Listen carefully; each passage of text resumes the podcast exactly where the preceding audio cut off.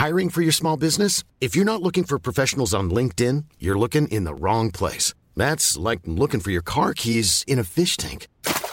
LinkedIn helps you hire professionals you can't find anywhere else, even those who aren't actively searching for a new job but might be open to the perfect role. In a given month, over 70% of LinkedIn users don't even visit other leading job sites. So start looking in the right place. With LinkedIn, you can hire professionals like a professional. Post your free job on linkedin.com slash people today.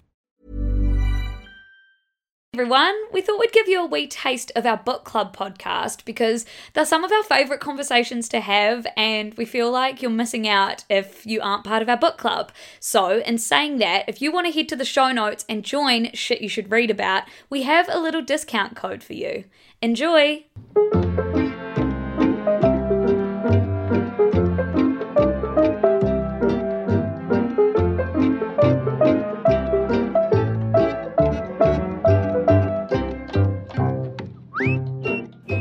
Hi, Bookie. Cookies! Hello. We oh, thank God you're here. Honestly, thank, God. God, you're here. It does feel like we talk to you all the time. Like, Luce and I are always joking that we feel like we record book club podcasts all the time. Like they're our monthly podcast, and it feels like we're doing them twenty four seven. But I love it. Yeah, it's not it's not a bad thing to be feeling like you're doing all the time. We're coming to you from quite an interesting state. First of all, obviously our pink and yellow blanket fort. Yeah, which I'm just like sweat. We call it the Sahara Desert. It's so hot under here. Plus, I'm a little bit sick, so I'm sort of running a gentle fever. I look disgusting like a rat girl. And like honestly, if there's one way to get sick, it's sitting under a hot no in close proximity with the. bow. Oh no. It's fine. I feel like we're not we're both not running at hundred. Yeah. But we will get there. Yeah. Um well no, that wasn't we weren't even meant to be talking about being under the fort. Hey, just wanted you guys to know uh, the state of my well-being before we start. Um, the state of the well-being is also feeling uh, a bit sort of enraged, a bit crazy right now. As you all know, we're writing a book, and just no one tells you how hard the process is. One to write it, two of getting a cover Yeah. that feels like you. Honestly, I feel like we've been chatting to some of you in the Geneva chat about topics we really want to make sure we cover in the book and things that we want to make sure are in there. But one thing that we've been on a deep and intense journey of is like realizing the kind of reality behind the romanticism of writing a book. It is fucking hardcore. It's it's hard. Everything from like you're not just thinking about what goes into it. You're thinking about what it's going to look like. You're thinking about the marketing, and then you're like, oh, actually, no, I should just be thinking about the content. And then, in fact, you have no thoughts sometimes when it comes to trying to write, and Yeah. it feels crazy. But um, yeah. So anyway, we're coming to you from a bit of a wobbly, like excited, but always nervous. Yeah, I feel like I'm going to be nervous until the middle of July when it's out. Me too. And thank you all for being here and listening to our stresses about it. I know. One thing that has helped is reading books that inspire us. Yes. And I have to say, this book, Watching Women and Girls, was the first book I read like in this genre of short stories or essay collections or like you know what they're calling like the it girl books or the hot girl books or whatever it is, which I don't know how I feel about that. Yeah. But this book I picked up um, in the common area of sort of the workspace that Bel and I worked in, and they were giving away a whole lot of books. Like a garage sale, basically. Like a Marie Kondo of the office. Like, oh, just these. Oh, just get them done. yeah, they got out. sent a lot of books to review or whatever, and this was there, and I just picked it up because it looked cool. It turns out like it wasn't even released. We- Like when we were reading it, it wasn't even released. Like What? Well, I did not know that. Yeah, because remember we tried to do it for book club like months ago, and it like was not available in the US yet. It hadn't even been released over there, and so it feels like quite a niche thing to have read, a niche pick, and a niche. Like I didn't start with Nora Ephron. I didn't start with Joan Didion. I started with watching Women and Girls. But honestly, an incredible pick. And I Mm. feel like on I feel like you reading this started our idea for the book club. Yeah, because it was so many different stories, and it was like someone's going to relate to each of these stories. Yes. And so I gave it to Bel because in the first chapter, there's, I can't even remember what the story's called, but in the first chapter, there's a girl that is sitting down at a cafe with a man, basically feeling like she has to prove herself to this man, and he says something, and she sort of goes back and says, I don't think that's right. And then he says, No, it is. And she's like, I actually have a PhD in this. Or does she just think that? I can't remember. No, if she, she it. does. She's Yeah. Mm. like genuinely qualified in it. And you gave it to me and you were like, Bel, this is you. Yeah. And it was about the time I just started writing chimes and we'd been like a lot of the chimes were about work at that point. Mm. Read into that as you will. But it's it's told from the perspective of a woman who maybe used to work in the industry and is watching this dynamic Yeah. of this older man who's definitely like fucked some of his colleagues and Mm-hmm. he's like maybe has a sexy thing with this younger girl and the way the the younger woman is like oh no oh, you must be right just Yeah. that was your impetus to give it to me Yeah. just like how many times have you seen this and how much does this have to stop and Yeah. the, the like light in your eyes when you handed me this book i was just like Okay, I have to read it. yeah, must read right now no, honestly, like I, as I said, I'd never read a book of this genre before.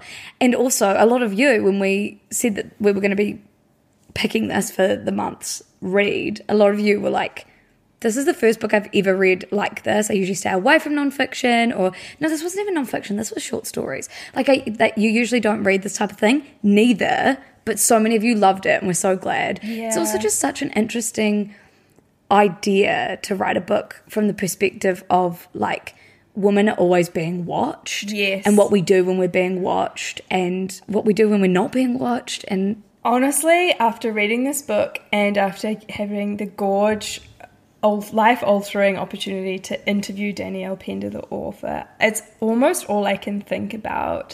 And she talks specifically um, in her interview, and, and you see this in the book a little bit too, like about this moment where girls become aware of their body and start to feel shame. And it reminded me a little bit of like Little Miss Sunshine, if you've seen that. Like, it- I think that Oh. film plays with this idea so beautifully. And it really hurt me to think, to kind of zoom out and think about, fuck, how conscious have I been of, of the way I'm looked at for so long? And in the interview, Danielle talks about growing up in a small town. Yeah. And, and she's like, I've always felt watched. You know, I remember walking to school and construction workers like Yeah. watching us. And it just became a phenomenon that she was really obsessed with. And now, honestly, sometimes it's all I can think about. oh especially after moving here i think about being perceived all the time whether it's like the bright colors i'm wearing Yes. like the fact that i don't look like i'm from here Yes. like just all the european men that sit outside the restaurants and just look at you Yes. And yeah, I think I was listening in to the interview that um, Bel did with Danielle, which we'll be playing very soon for you because it's honestly the best part of this whole podcast will be the interview and listening to it. And it was quite an emotional interview and it was really cute. But it does just, it, it's not a hot take, but just the way that we are watched all the time, seeing someone write about that and like, why is this book not being picked up and made bigger? I'm shocked. Like, to me, this should be an anthology TV series. And Danielle Pender is fucking incredible. Yeah. And you'll, you'll see this in the interview. She, I basically cried. And Yeah. I'm pretty jaded. I'm pretty sensitive. I'm pretty jaded, and it's hard to make me cry in a situation like that in a good way. Hmm. It was it really hit on a nerve, so I can't wait for you guys to to get to listen to that.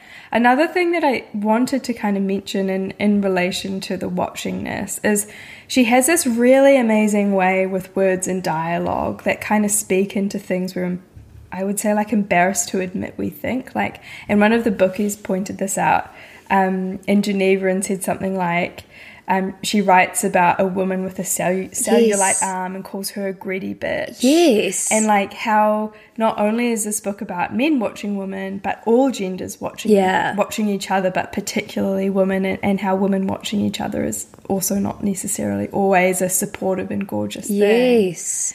It really like, oh, And it that's- kind of outs you because you're like, Yeah. fuck, in my worst moments, maybe I've said that about someone. That's Yeah. horrific. I know, and it's it feels like that is still, um, and not to sound man hatey, but thinking that is still something that has been learned, and I dare say it's been learned from the male gaze. Like you didn't grow up and just suddenly think cellulite arm bad. It's like where did that come from? Oh, it's because men read like magazines that only have women that look like this in them and like so it's so I just think she's so smart and I loved when that was pointed out in Geneva. I wanted to read another thing that was brought out in Geneva um which it was really cute but also really sad. I loved so much about this book, but I think the one that got me the most was I believe called Sisters and it made me reflect on my relationship with my sister who's 7 years younger. It made me think about in 10 years whether we'll still be close and how we probably won't see each other often. And I'm not going to lie, it did bring me to tears. It's something I don't think about, like us ever getting older. She'll have her life and I'll have mine, and we most likely won't be living in our parents' house, so our paths will be, probably won't cross as frequently as they do now. I won't be able to have those end of day conversations or runs to Starbucks when she gets off school. And it just hit me really hard that she may become a stranger one day who's pissed at me at her wedding. And I was oh, like, Oh, this shook me to my core. no. Like, honestly, you bookies are like legends. Like, you're writing these podcasts for us, first of all. But second of all, I was like, that's so true because very rarely when you're in the moment are you thinking past the moment and how you're going to look back on it.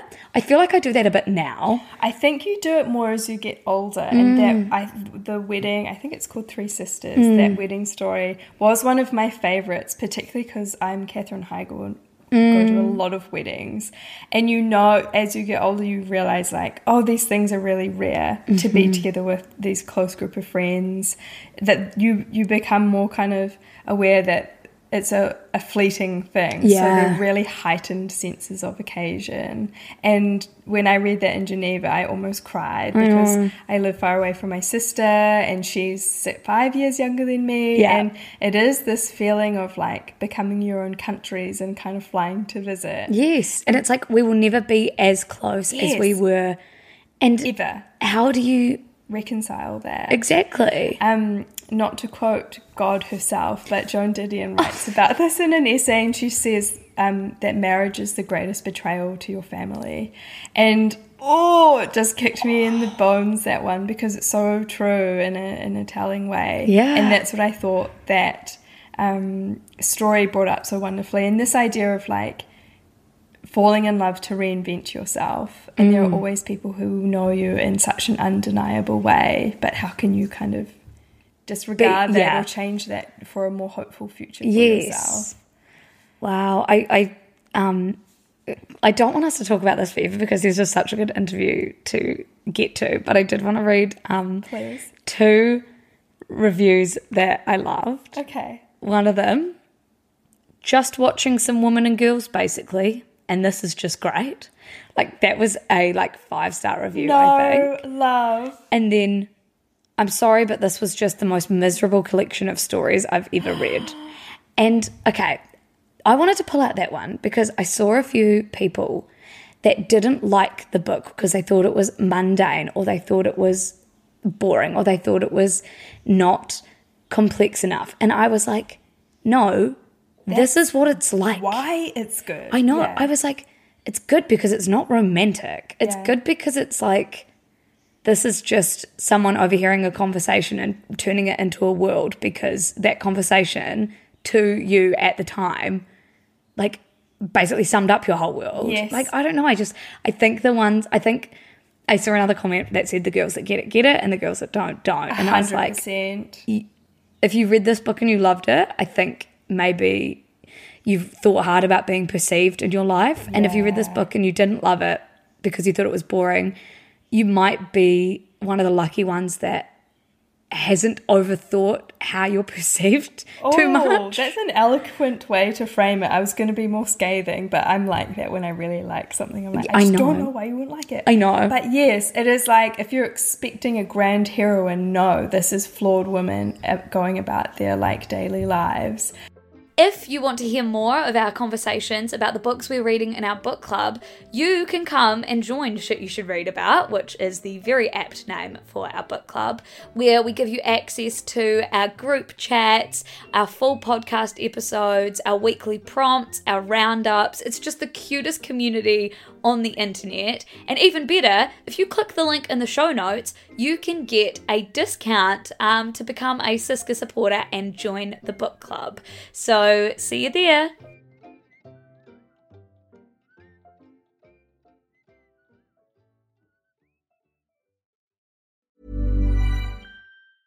Planning for your next trip? Elevate your travel style with Quince. Quince has all the jet setting essentials you'll want for your next getaway, like European linen, premium luggage options, buttery soft Italian leather bags, and so much more. And is all priced at 50 to 80% less than similar brands. Plus, Quince only works with factories that use safe and ethical manufacturing practices. Pack your bags with high-quality essentials you'll be wearing for vacations to come with Quince. Go to quince.com/pack for free shipping and 365-day returns.